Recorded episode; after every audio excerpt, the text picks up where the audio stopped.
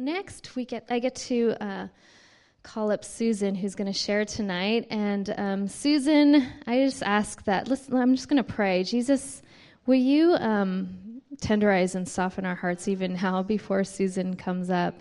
And I just thank you for who she is and um, who you are through her, Jesus, and the intimacy that she's developed and experienced with you over the years. And I thank you that we get to benefit from that. So, Father, we ask that you would bless Susan and uh, that your presence would continue to be in this place. In Jesus' name, amen. Yeah, so welcome, Susan.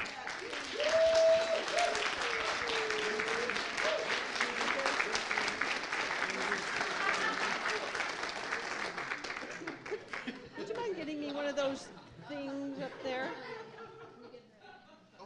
Thank you. I don't have Russ to call on to help me tonight. Actually, is there anybody else out there that's sick tonight? It's really been going around. Anybody else? Anybody else? Put your hand up because it has been so going perfect. Yeah, okay. Let's all just extend hands to anybody, anybody sick. Come on, get your hand up. Yeah.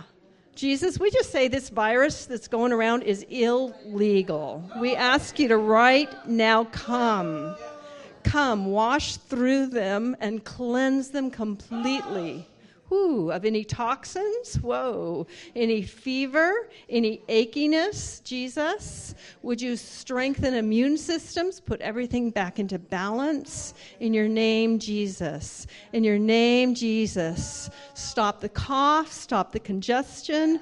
Whew, hey, we pray perfect divine health in the name of Jesus in the name of Jesus. Whoa, hey, hey, hey.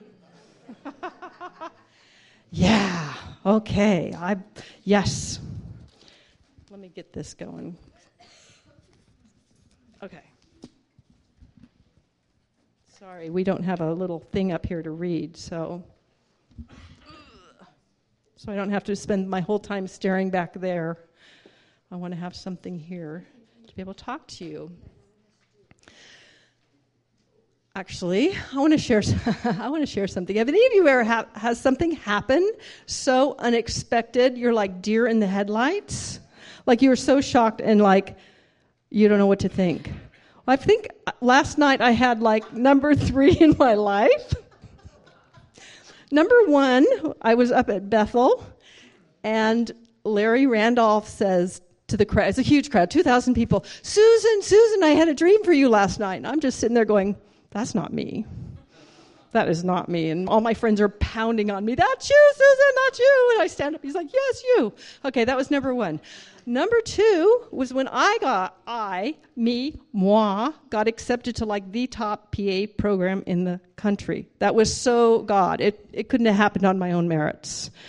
Well, last night, I am minding my own business, okay?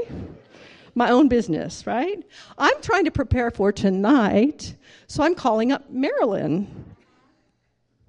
I'm calling up Marilyn because I'm going to ask her if she's ready to, you know, if she's planning on sharing her testimony. And I can see that most of you were not at the meeting last night that Marilyn was at, so this is very cool. And so a man answers the phone. Now that's really weird because I know it's Marilyn's phone number because I can see her phone number on my cell phone. I'm like, this is really weird. And he he sounds like Bobby Conner. That is really weird. And you know the first thought that went through my mind? This is, this is where it gets really weird, and I'm going to let you into how my mind works.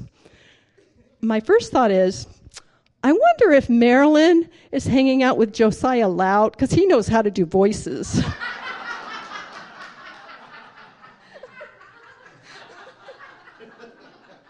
and then it dawns on me, he really sounds like Bobby Conner. And I've seen him do that thing before where he grabs somebody's phone from the audience and he starts talking to them. And I realized about halfway through the conversation or so, this is Bobby Conner talking to me right now. I'm, I'm, trying to listen in the background, like, is, is anybody laughing? Are they all hearing what's going on right now? And I am like trying to hold it together, like I'm starting to crack up so bad. And he shares the scripture with me, which is so sweet. And he says, Now, hun, would you like to come to our meeting right now? And I'm like, Well, I'm like, No, sorry, I can't.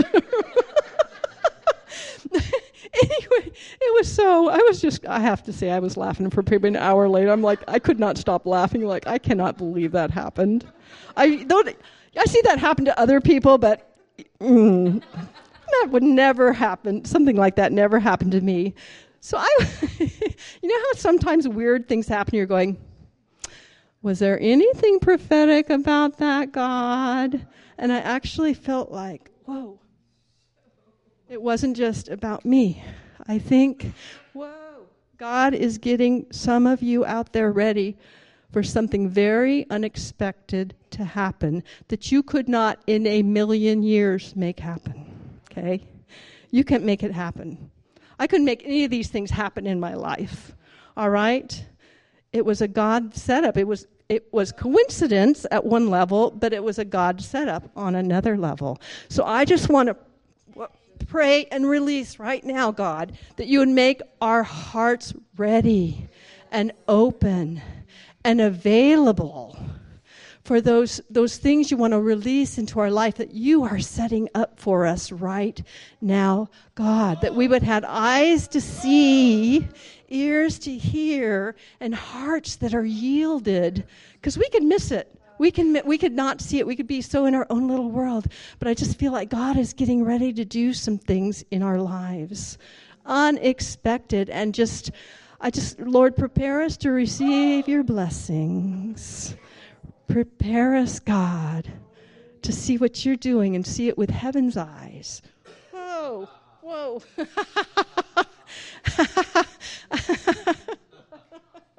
whoa. Yeah, God. Yay, God. Yay, God. Yeah. Thank you, Jesus. Yeah. Yeah.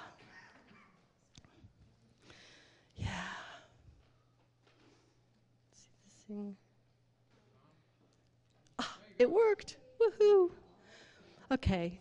Um, so, yeah, so I think it was. Uh, I think Todd might have known a little bit of the theme, but I d- I don't think Sierra did. And every song tonight was like, oh, that's totally what we're going to be talking about tonight. and I feel a little like when when Blaine Cook. How many of you went to the conference with Blaine Cook a couple weeks back? I, I kind of every time he said, "I am the most un, unlikely," I'm like. In so many ways, I look at my life now and I'm like, I am so the most unlikely to be able to, to, to walking in some of the grace and the blessings I'm walking in right now. And he kept saying that I'm like, I can relate to how you feel. And I'm, for me to talk about the beloved is a little bit of a stretch for me if you look at my life, just because I was not like raised in that kind of environment where there was much tenderness or compassion. That was very much a foreign concept. Um, but we are all, in our own way, kind of unlikely ones for God to be pouring out such love and such kindness upon us, aren't we? What He wants to give us, none of us deserve, but yet He does.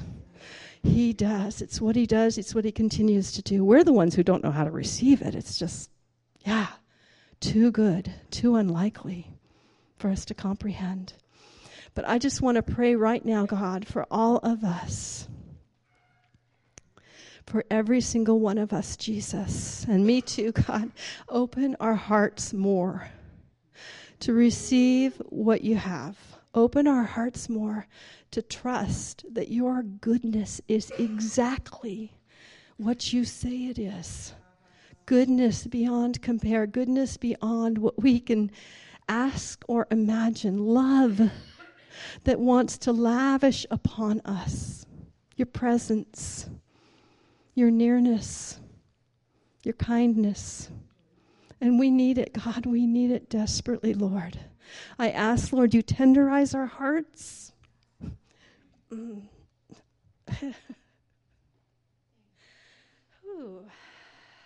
and just reveal anything um, that would be really good to let go of tonight, anything that might in any way be hindering what's so much better in you. Yeah, Jesus. Thank you, Lord. Thank you, Lord. So I will tell you a little bit of my story. Whoa, to get started. Um, so yeah, I was raised in a family where I think the best description would be sur- kind of survival Just um, my parents were raised in the um, depression, so they had hard lives, and that was just you know, you didn't you didn't love you didn't you weren't affectionate, you weren't gentle, you just were you get stuff done and you focus on what needs to happen. So hearts weren't really given much attention, you know, tenderness was not given much attention at all. There was, you know, if you're ever hurting or or needing anything, you just got to take care of yourself. So I'm sure some of you can relate to that kind of a a family upbringing. So I had a pretty, I had a hard, hard, hard heart. And um, as many of you know, I do a lot of inner healing ministry, which is another, wow, who would think that would be where I would end up because I had such a hard heart, let me tell you. And I did not go through years and years and years of counseling because I didn't believe it would help me. Yeah. That's how hard my heart was. I was so depressed, I did never thought so it was a lot of my healing happened on the floor, soaking and just being in God's presence. Um, and it's still taking place, isn't it? Um, sometimes we get one specific memory locked in our brain, and we're not always sure why is that memory locked in our brain growing up. Because sometimes it feels like such a non issue, right? Like such an unimportant of all the possible things, events in my life, why is that the memory I always get stuck on? And for me, I'll share I'll share that memory for me, and the and the reason is, it isn't that memory; it's the culminating events of hoping and longing and yearning leading up to that memory, where you kept your heart open and you kept hoping, you kept dreaming that maybe somebody will meet you Maybe somebody will say something kind. And then finally, at that memory, you sort of slam the door on your, sh- on your heart. And so for me, that memory was being on my dad's boat, and he was a commercial tuna fisherman. We lived down in San Diego. He would go out on the boat for three months at a time, you know, on this boat. And when he came home to port, we'd go down and visit him. So this particular time we were out on the boat. I guess we were taking the boat from one dock to another for some reason. And I just remember sitting in his in the doorway of his cabin, drink at a coke in one hand. I can still remember holding the coke in one hand. I don't know how old I was, maybe 7 or 8. And I am so seasick. I had to be green. I just was so seasick. I'm just sitting there going, "Mama, mom." I mean, I just can remember this. It was just like, "Oh, and my mom comes by and, you know, she just, I said something like, What are you drinking that Coke for? That's what's making you sick. You know, just, she didn't know. She didn't know how to connect. She just didn't know how. I'm sure that never happened for her, and she didn't know how to do that for me. And something in my heart shut down that day and stayed shut down for many, many, many years. and even getting married to Russ and um, and his family, which was this amazing, loving family.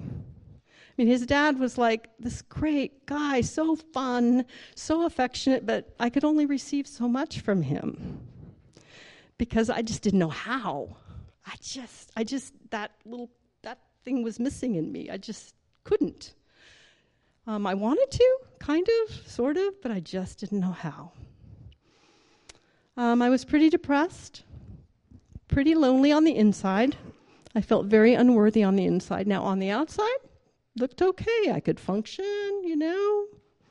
I was a mom. I had three kids. I could work a job for the most part. I looked very together. I just, you know, had that empty place inside that I just had no idea what to do with it. And again, like I said, I, I didn't even think therapy would help me. It just, oh, I don't think that would do me any good at all. So I just, I tried that very little. But I don't know how many of you were around during the renewal dra- days. Something started changing for me. So back in the 94, 95, um, I had become a Christian, I think later on in college. But because my heart was so so hard, it was sort of like I asked Jesus in and I asked him into the entryway, right? that was about as far as I let him in because I didn't know how to open up any farther than that. So, so I kind of called myself a Christian, but I felt so much shame and so much guilt. I did not have much of a connection with him at all. But then renewal came. And it was a season of time where, um, and I had been in an evangelical church, and God, in His amazing, surprising ways, had moved me to a spirit filled church. In fact, I moved me across the country, and I am here at a spirit filled church, and I'm starting to experience and see people getting touched by God. So there was a slow healing process taking place with me. Just took took years and years and years of just feeling his love, feeling him kiss us, slowly just getting revelation and understanding. And it was a very, very slow process of experiencing him. But it was amazing. It was like what I've always wanted. But still, there were still some little outposts of my heart that had still didn't know quite how to open up yet. I think part of that process um, we see here in this in Psalm 42, to me, speaks a lot of the process we undergo as we allow God to start tenderizing and softening our heart. Psalm 42, 6. This is most of these scriptures are from the Passion version, which is amazing. It just it's such a heart uh, translation that's about the heart and about connection with God. So here I am, depressed and downcast. Yet I will still remember you when I ponder the place where your glory streams down from the mighty mountain tops. Lofty and majestic, the mountains of your awesome presence. Ha! When we're struggling, when we're not feeling it, it changes him not. It changes how he feels about you, not one little bit. Now, we're expecting him to change, aren't we? Because people do. When we're in a bad attitude, when we're angry or whatever, people around us sometimes have changed. And we sometimes project that onto God. But in our worst moments, He's streaming His glory down from the mountains onto you. In your best moments, He is streaming His glory down His mount from His mountains to you. Yeah, that's who He is. He's faithful. He changes not. He can do nothing but smile upon your life always, in everything and at all times. It's just what He does, it's who He is. That's why we can trust Him with everything in our heart. Unlike, you know, you know, people, we, lo- we need people, we love people, but we're all just people all doing our best, aren't we?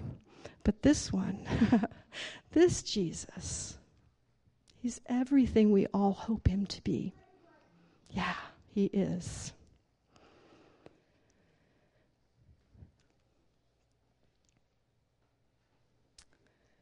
He wants to be there at every hurting place, at every hard place in your heart. He wants that. He wants to be present with you.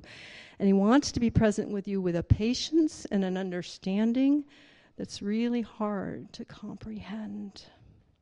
My deep needs call out to the deep kindness of your love. Your waterfall of weeping sent waves of sorrow over my soul carrying me away, cascading over me like a thundering cataract. How many of we, we sang tonight, right, about his rivers of streams, his waterfalls? Whoa. How many of you have been in that place where you're just feeling him carrying you and, whoo, huh, yeah, like, yeah. like right now, yes. he just wants to meet us, he just wants to wash over us. He knows how desperately we need Him, more than we know most of the time. Well, a lot of times, I'm the queen of Miss Self self sufficiency here. it's been such a process for me to, to learn to depend on Him, to learn to trust Him.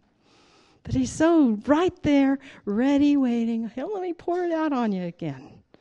Those unexpected moments, He'll be right there. our deep calling out to his deep.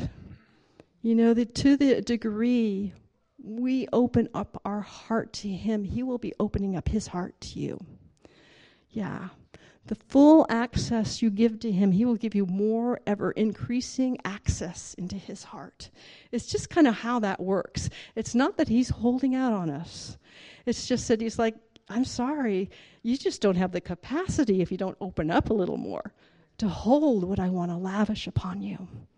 We don't. But there's always more.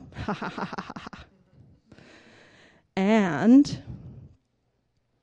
yet, all the day long, God's promises of love pour over us. Through the night, I sing his songs, for my prayer to God has become my life. I met this um, woman a couple years ago at a wedding, and she told us this. This to me was an astounding story. And it was an astounding story because just standing there in her presence, you could just feel the glory flowing off of her. And I'm like, Lord, what is it about this woman?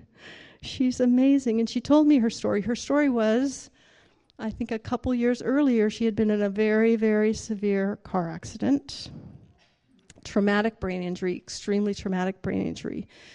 She was not able to do anything but lay in bed or lay in the hospital bed. Um, and I think she said they told her she had 50%, 60% of her brain left. That was it. They weren't sure she was ever going to be able to do anything again. And she said, just laying there, it even hurt to think.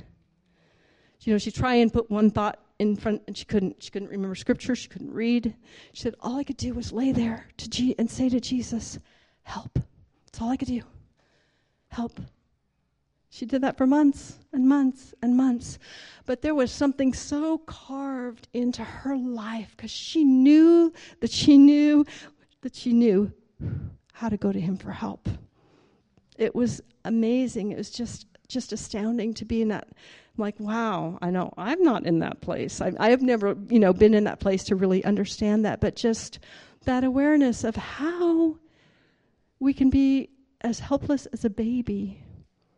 And in some ways, we really are. We just don't realize it. We just don't realize.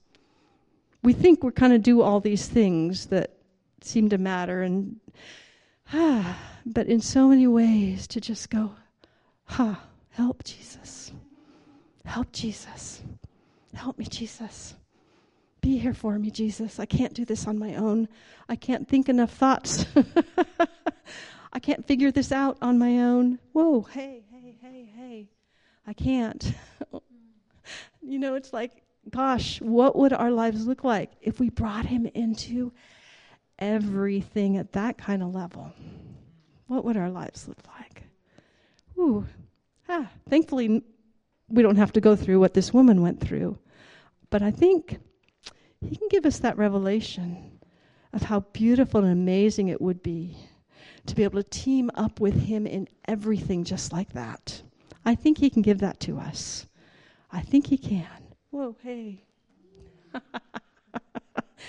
just got to get hungry enough for it, don't we? And aware enough of, ah, everything goes so much better when I bring him into it. Yeah.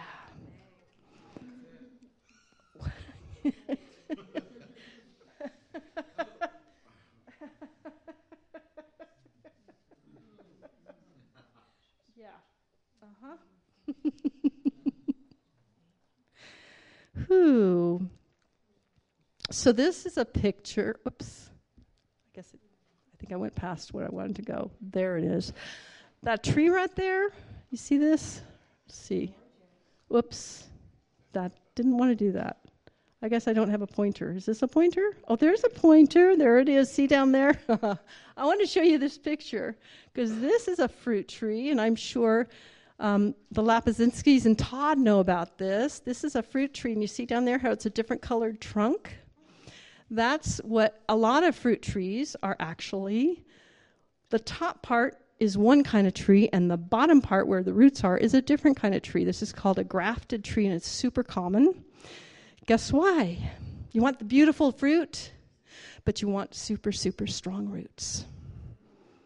So they graft that tree into a different set of roots because those roots will help that tree bear better fruit because they're super strong and they bring in more nutrients and more water.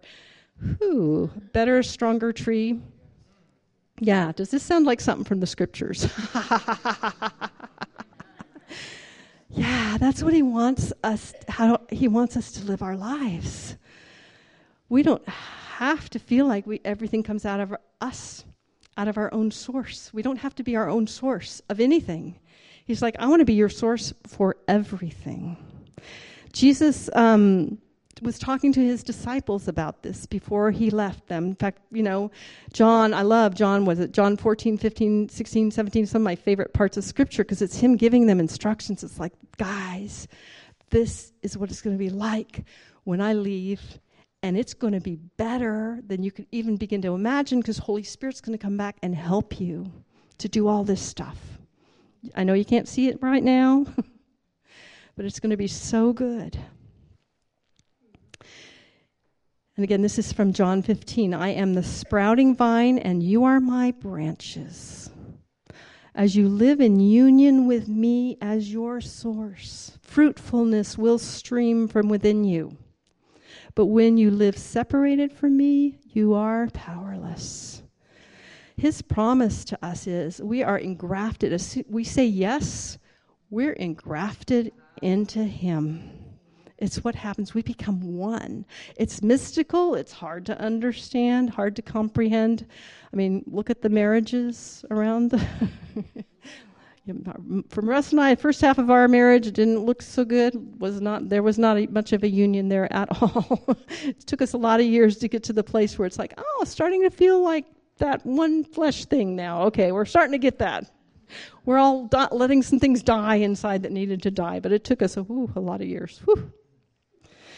But the minute we say yes to Him, we get it. We get it all. We get that total flow of the river of life coming from Him through us. It's just like that. It's just so hard to believe how good it could be. It's so hard to imagine, but it's ours. And I love this part. John 15 11. And you know why I'm telling you these things, Jesus says? It's so that the joy that I have experienced will fill your hearts with overflowing gladness. He's like, I want you to get this so bad. I want you to get this. We're one thing. Ha. You're never alone. You're never left to your own resources. You never have to figure it out on your own. I never leave you. I never turn away. I never stop smiling on your face. Everything, everything, everything, everything your heart's desire that brings life is yours. Everything. Everything. Whoa. So, who? And it brings him joy. Even if we just get incremental glip- glimpses and understanding. I love this picture. I have walked through a lot of mountain meadows. It's like my favorite all-time thing to do is is mountains and streams and oh, I just love it, love it, love it. But to him like like Karina was sharing about the garden earlier, you're like that for him. You're like that beautiful mountain meadow that he wants to walk through. And he wants to taste those that joy that you have, and you get those little glimpses of His goodness. It gives Him such joy. He wants you to taste what He's tasting and the joy He gets in your life. Things that we think, what's the big deal? That wasn't a big deal. He's like, was a big deal to Him was a big deal to him. Those little things are big deals to him. I have two granddaughters, okay? The little things are big deals to me. They will never remember those little moments, those little sweet moments that touch and move my heart so much. But we're like that to him. We're like that to him. But it's like it's, it's just like mm, not how the that's not how the world thinks. I guess that's the problem, isn't it? So often, so much of my mind is thinking like the world thinks, wants to measure things, wants to compare things, wants to see what the outcome. And he's all about it's it's just kind of being with you. It's just kind of hanging out with you. It's like catching a glimpse of your joy with you.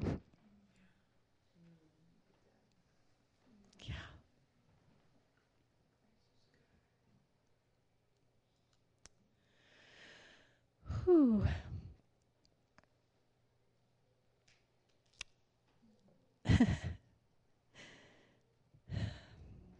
and in Song of Solomon 2, he takes us to a place of really trying to communicate his deep affection, his deep adoration.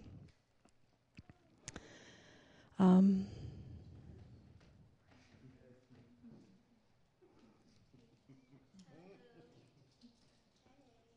Song of Solomon 2 is a real place. It's a real place we go to, you guys. The whole of Song of Solomon is a place you can go to in the Spirit with the Lord. Whoa. And may we all have eyes to see and ears to hear it, God. To walk with you in those places, to sup with you, to enjoy you face to face.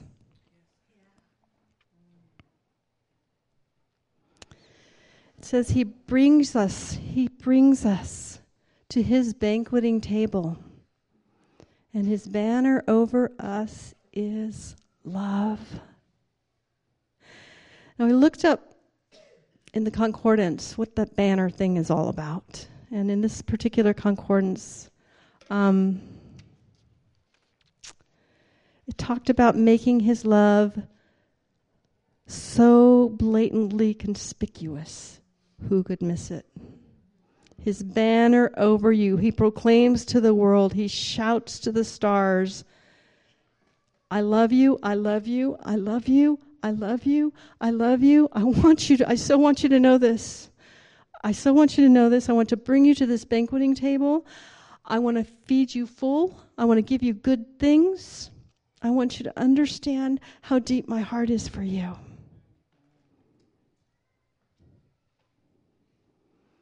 Yeah. Revive me with your goblet of wine. Refresh me again with your sweet promises. Help me and hold me, for I am love sick. I am longing for more, yet how could I take more? How could I take more? I am lovesick, and lovesick is like being weak with love, getting to the place of realizing the things I can think and do compared with His love, compared with knowing He loves me. Don't, don't, ma- don't measure very much, do they? When you start getting that revelation, little by little by little by little how much He loves us. It sort of allows the things of the world to sort of fade away a little bit. The little things aren't nearly so worrisome anymore. Those little foxes. this like the the Shulamite talks about the little foxes are distracting me the little distractions the little minor details of our life, the bills, the da da da da da da da that can so rip us off and so distract us and so seem central to our whole life. Love sick, meaning I am weak with love. I'm dependent on you in every way. I'm dependent on your love to keep putting one foot in front of my life because I know that being with you is my, my source of strength and my source of inspiration, and it's what makes all the difference in my life. Because trying to do it on my own, I can be strong in and of my own self, but my strength is really weakness, and my weakness is really strength. There's such mysteries in the scriptures, aren't they? They just don't make any logical sense until you start understanding them with your spirit, and then it starts to make a little sense. That's one of those that was all I all using my left brain logic. What, what, what's, what's this thing about? When I am strong, I am weak. When I'm weak, I'm. So what the heck is that all about? Well, it means I think when our soul is strong, we're sort of weak in the ways of the Lord. And when our soul is weak, in others, our soul knows that it's its need to be dependent and childlike. Then we are actually strong in the spirit, in the ways of the spirit. Because then we really are have perspective of, oh, I'm doing it with him, eternal perspective. That kind of changes how I see everything. Yeah. And I'm still getting there. I'm still got woof. But I can see incrementally my heart is starting to it's starting to get easier and easier for my heart to soften. And I I it used to be I had no idea how hard my heart was. Let me tell you. I had no idea. It felt so normal just to wall off and not let anybody in. That just really felt normal. And over time, allowing the Lord to soften my heart, um, recognizing ways, especially, I think more most recently, a breakthrough had to do with I had not realized how almost suspicious I was of people. Like I did not realize how much suspicion I was carrying. You know, and, and judgmentalism. It was what I was raised with. It seemed normal, right? We're raised with these things. It just seems like the way it is. But when I got that revelation, it was like, oh, I think I'd like to let this thing go. And I, re- I, I realized I got a breakthrough. Like, oh, is that, oh, how come it took me so long to get that breakthrough? But, you know, sometimes we try real hard to get our breakthrough. And, and you know, most of the time it's just, it, it's something God's doing from the inside out all we can do is sort of yield to Him and let it happen the best we can. And I don't know how much we can do to speed it up other than, okay, help me yield, God. help me surrender, God.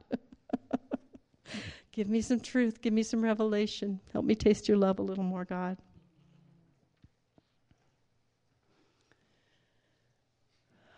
How can I take more? And I've been realizing, you know, if I ever get to the place that I feel like I have enough, uh oh. it's time to recognize, aha, Jesus, will you do something with this heart and would you open me up wider? Because I know there is more. You are the God of the universe.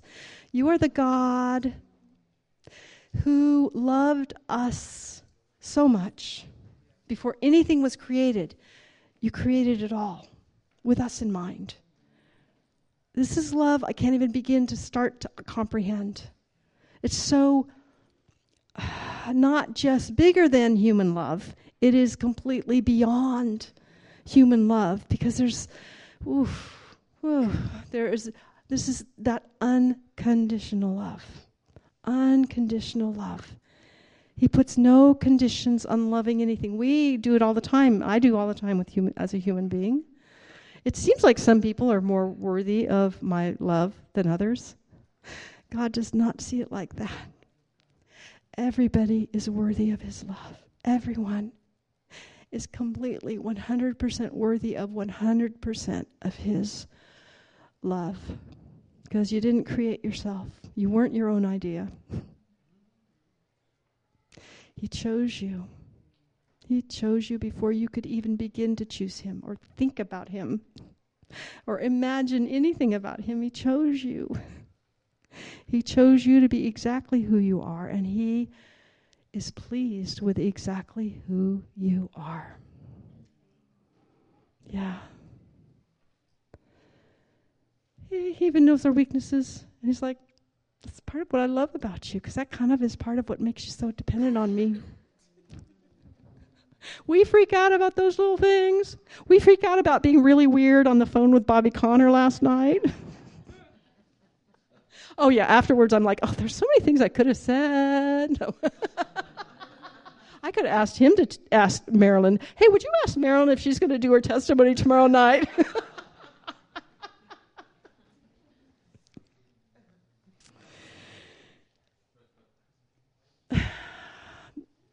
Yeah, close your eyes for just a minute, guys. Close your eyes for just a little minute here. Think about a part of your heart that you have perhaps the hardest time feeling good about. Or you're, you're just, you're maybe your biggest struggle in life. And think for one little minute here what would your life look like? If you knew that you knew that you knew God felt just as good about that part of your life as any other part, you feel a little more, you know, you feel it's a little more acceptable. What if he adores Gucci, Gucci, Gucci, Gucci, Gucci, Gucci, Gucci, that little part? What if he adores that little part just as much?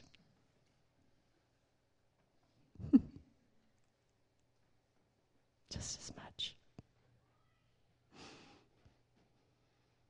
What would your life look like?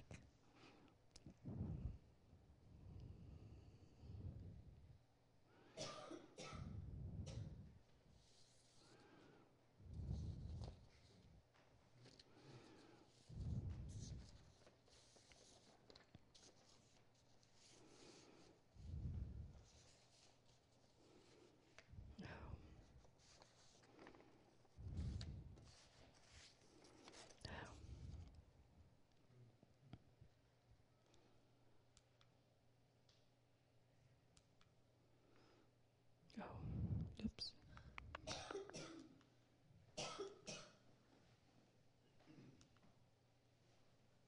Yeah. Because he loves us so much, everything heaven contains has already been lavished upon us as a love gift from our wonderful Heavenly Father, the Father of our Lord Jesus Christ all because he sees us wrapped into Christ. He sees you already as one with Christ. Yeah, you're already one with him. And there's nothing you can do about that. You're already one. He sees you as one. You are as one. And he lavishes upon you everything heaven contains. You don't deserve it. I don't deserve it. But you're His. It's what one, the ones who belong to Him just get it. Just get it. That's it. Yeah. It can never be any, it can never have anything to do with what we deserved. Jesus took care of that. He settled that. He absolutely settled that for all of us.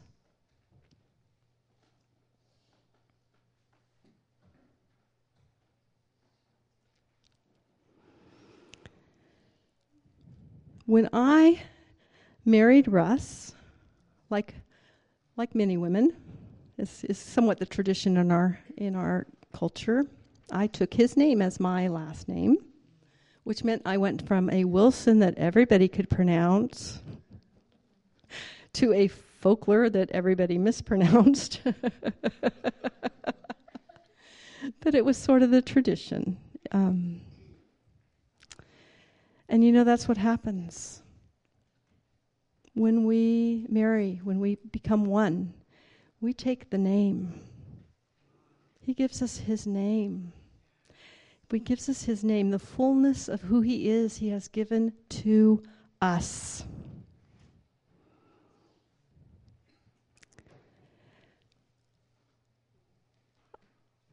So when you get married, it's like you are your own independent person doing your own thing, right? Making your own decisions, doing whatever you want with your money, with your car, with your time.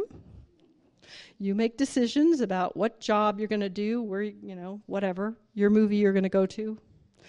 When you get married, things start shifting. And I just remember there was a lot of, hmm, it's no longer about me. It's supposed to be about us now.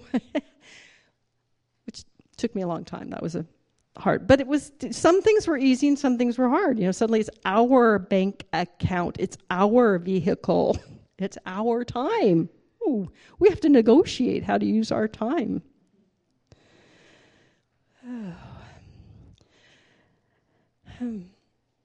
And we said yes to Jesus, it becomes us. It becomes an us. I think there's a there's a Christian there's one of the uh, worship songs that says it's all about you, Jesus. And of course, the secular world is all about it's all about me. But I really think the kingdom is it's all about us. Everything he is doing on earth is, is, is culminating in this thing called the bridegroom coming for his bride and making her ready. Becoming us, becoming together. And he wants us to get that now on this side. Now, I, I don't know. This is just a pet theory of mine.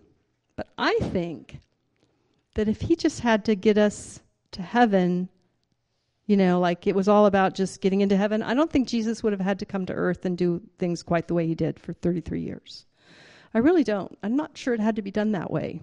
You know, he could have done it any way he wanted to uh, make a way for us to get into heaven. But I think he did it that way so that right now, here, we get to start experiencing what it is to be us with him us part of his kingdom with him, doing it together. So he came and he lived here as us. So he can now do it all together for the rest of our lives until we're there forever with him. And I think this is my last slide, and um, I asked Todd if he'd do one one song in closing, but um, so we'll do that in a minute.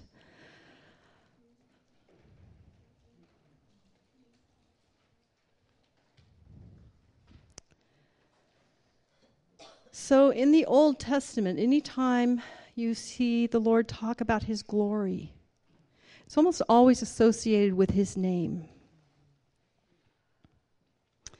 And in this scripture, Isaiah 42, the context is all about the Father speaking to his Son Jesus, saying, Jesus, I gave you as a covenant to the people. I gave I give you to them. You belong to them. I give you to them. To heal them, to care for them. And it's interesting. He goes on to say, But I will not give my glory to another. I am the Lord, that is my name. I'm not going to give this glory to another. But the another, the another, is those who don't follow the Lord, those who are not His. We are His. We are the beloved. We do belong to Him. We can put a pull on Him to say, God, give me your name. Give me that awareness of your glory, the goodness and the fullness and the holiness and the love and the kindness and everything that is you.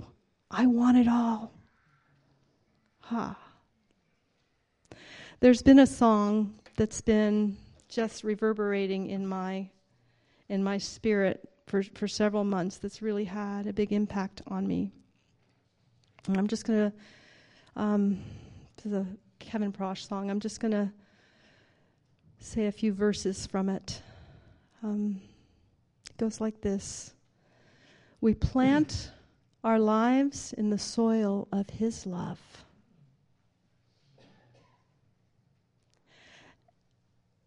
And like that grafted tree, we watch them grow and bloom. We are aching, we are longing to see Him face to face, to behold the stain of love, our groom, the stain of love his blood poured out, he did everything. He said, I will do whatever it takes to be able to live their life with them. I will do whatever it takes. And Lord, you had, you'd said in this scripture, you will never share your glory with another. But we say we are not another. We're yours. We are your beloved. And you have promised in some mystical, mysterious way that all that heaven holds is ours. Because we belong to you. We are yours. We are the beloved. Yeah, thank you, Jesus. So help our hearts open and soften. Thank you, Jesus. Yes, my beloved. And he's the If you want to come forward or just kneel or wherever you want, go ahead. Let him just touch you. Yes, he's holy.